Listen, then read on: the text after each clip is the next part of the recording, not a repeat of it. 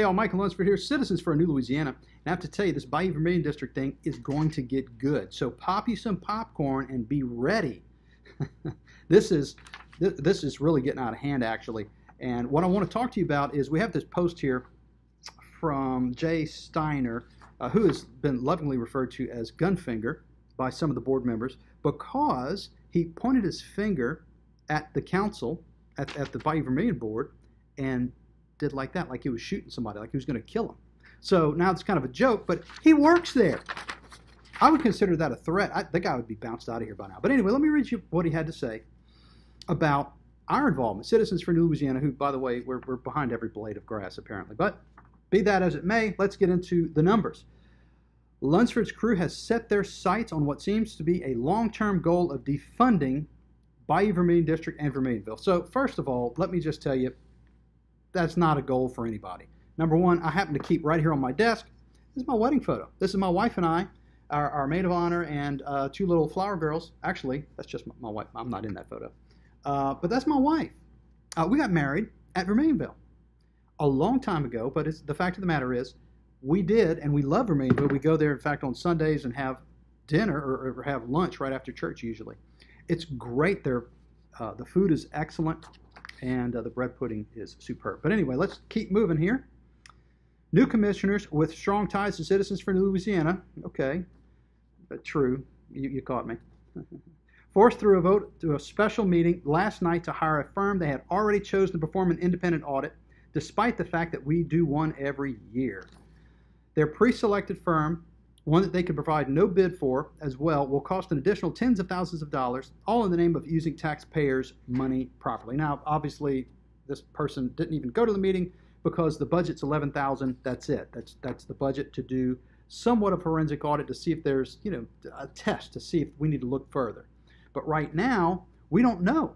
So, and look, I, I'd get into the rest of this, but it just gets into, um, you know, police brutality and systemic racism and blah, blah, blah. The, none of these are the goals of Bayou Vermilion District or Vermilionville. I mean, the purpose of Bayou Vermilion District is erosion control, litter mitigation, and pollution control, or they're trying to make the bayou clean enough to swim in.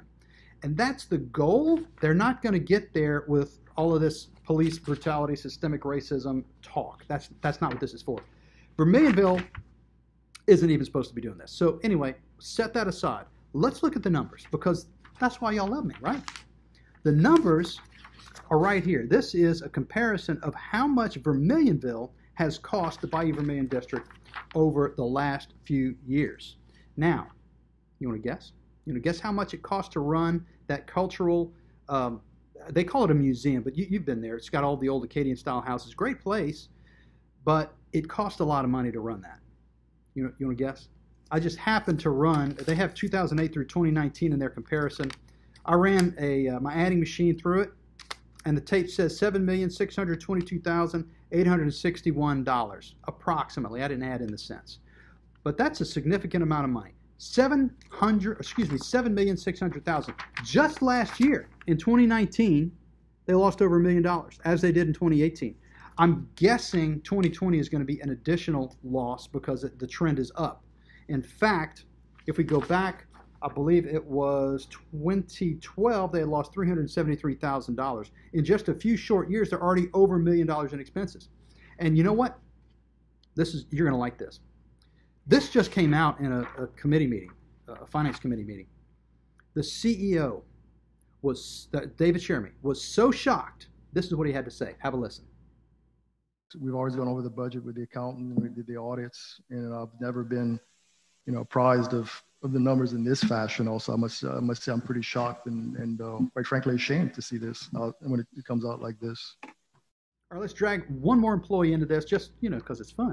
And I'm not going to read you the whole thing. This is Leah Dupuy, uh, her Facebook post, uh, in which she says, these board members who have ties to the anti-tax group Citizens for New Louisiana, let's stop for a second. Citizens for New Louisiana informs you, especially around taxes, because they're taking money out of your pocket to pay their bills. I think it's important, but we are not an anti-tax group. What we are is a pro-transparency group who is focused on letting you know how your money is being spent in our local government. So let's kind of tweak this comment just a bit so that it fits, instead of creating a false narrative and then attacking the false narrative like it's the real thing. Let's go for it. These board members who have ties to the pro-transparency group Citizens for a New Louisiana are claiming that Bayou Vermilion District's finances don't add up, yet have provided no evidence of such.